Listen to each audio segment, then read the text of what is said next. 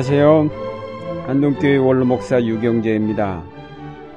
6월 5일은 세계 환경의 날로서 금년은 녹색 경제 당신이 주인공입니다. 라는 주제로 우리의 살림살이를 녹색 경제로 바꾸어 가야 함을 강조합니다.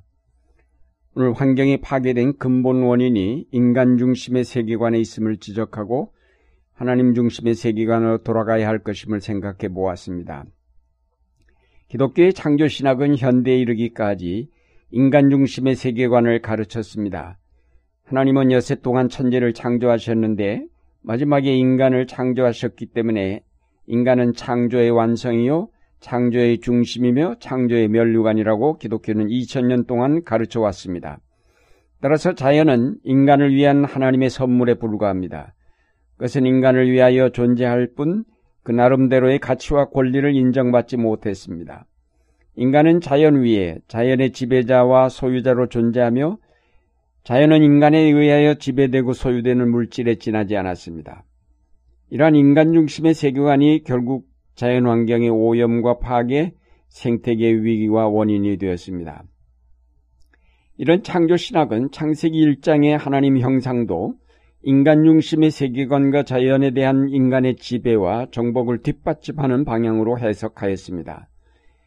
인간이 하나님의 형상을 따라 창조되었다는 것은 곧 하나님을 닮았다는 뜻으로 해석되면서 하나님이 절대자요 주권자이며 왕이신 것처럼 인간도 신적 권위를 가진 지배자라고 생각하였습니다. 지배자가 된다는 것은 자기 이외의 사람이나 자연에 대하여 명령하고 지배하며 공격적이고 파괴적이며 혼자서만 모든 것을 차지하려 함을 뜻합니다.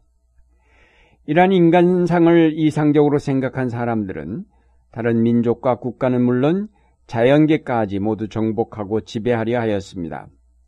여기서부터 근대의 제국주의와 식민주의, 인종차별주의, 여성에 대한 남성의 우월주의, 유색인종 문화에 대한 백인 문화의 우월주의, 자연계에 대한 인간의 우월주의가 형성되었고 이것은 끊임없는 전쟁을 일으켜왔고 마침내 돌이키기 어려운 자연 환경의 파괴와 생태계 위기를 초래하였습니다. 그렇다면 오늘날 자연 환경의 오염과 파괴에 대한 책임이 성경을 잘못 해석한 신학자들과 우리 기독교인들에게 있다는 사실을 부인하기가 어렵습니다.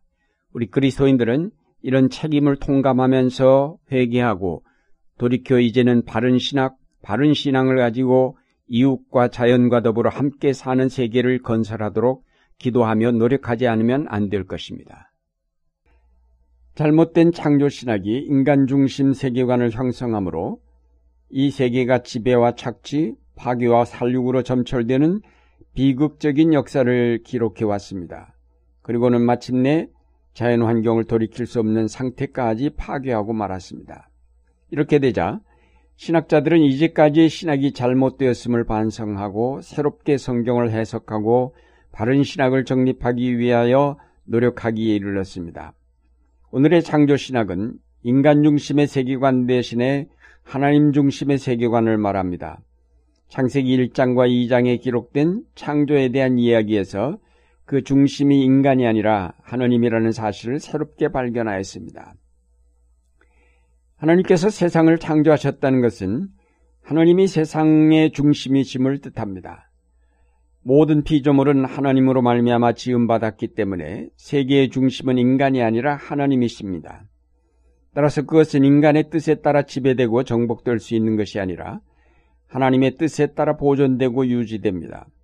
인간이 자연계에 대한 지배자나 소유자가 아니라 바로 하나님이 지배자여 소유자이십니다. 인간은 하나님을 대신하여 하나님의 뜻에 따라 이 세계를 관리하여야 할 관리자, 청지기에 불과합니다. 따라서 인간은 창조주이신 하나님의 뜻을 따라 자연계를 관리하고 가꾸며 보존하여야 할 책임이 있을 뿐입니다. 사도 바울은 고린도전서 3장에서 심는 사람이나 물 주는 사람은 아무것도 아니요 자라게 하시는 분은 하나님뿐이시라고 지적하므로 철저하게 하나님 중심의 세계관을 가르쳐 줍니다. 우리는 하나님이 지으신 자연을 가꾸고 관리하는 하나님의 동역자일 뿐입니다. 이런 관점에서 창세기 1장 26절에 다스리라 라는 명령과 정복하라라는 명령을 살펴보면 그 뜻이 분명해집니다. 다스리라는 말은 자연의 행복과 평화를 위하여 돌보고 가꾸어야 할 책임을 말합니다. 정복하라는 말씀도 마찬가지입니다.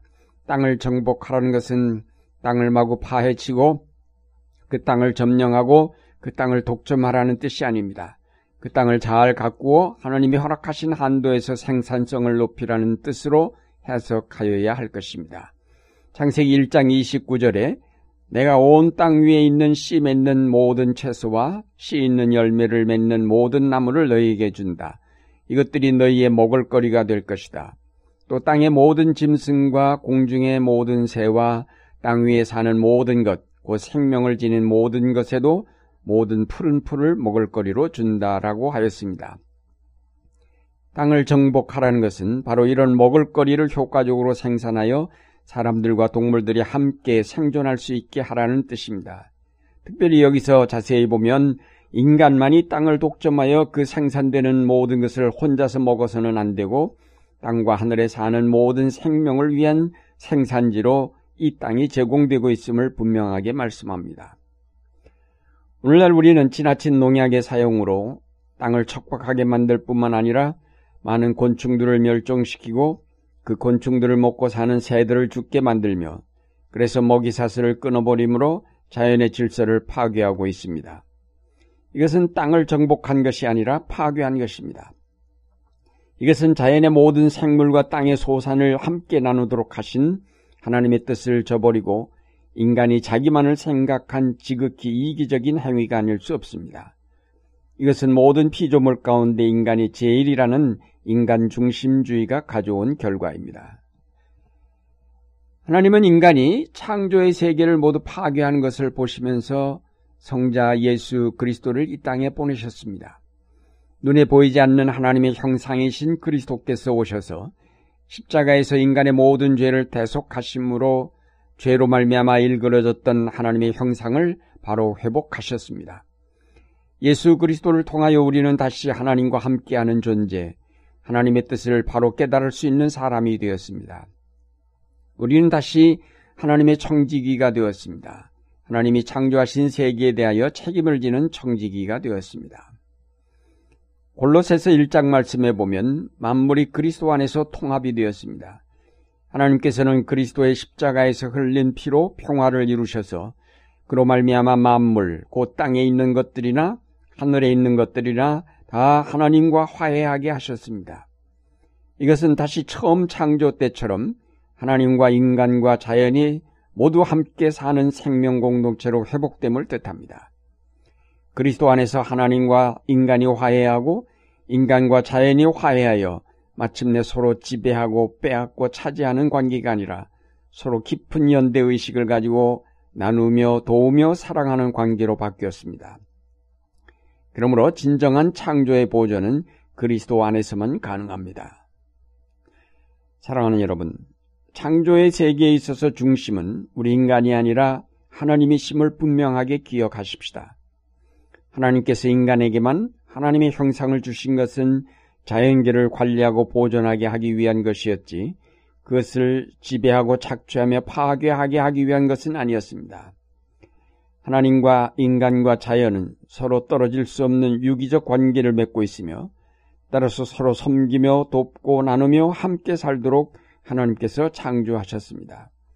우리가 죄로 말미암아 이 연대 고리를 끊어버려 이 질서를 깨뜨렸습니다만 그리스도 안에서 다시 이 연대가 이루어지고 하나의 가족이란 공동체가 형성되었음을 기억하면서 우리 그리스도인들이 앞장서서 환경운동에 참여하여야 하겠습니다.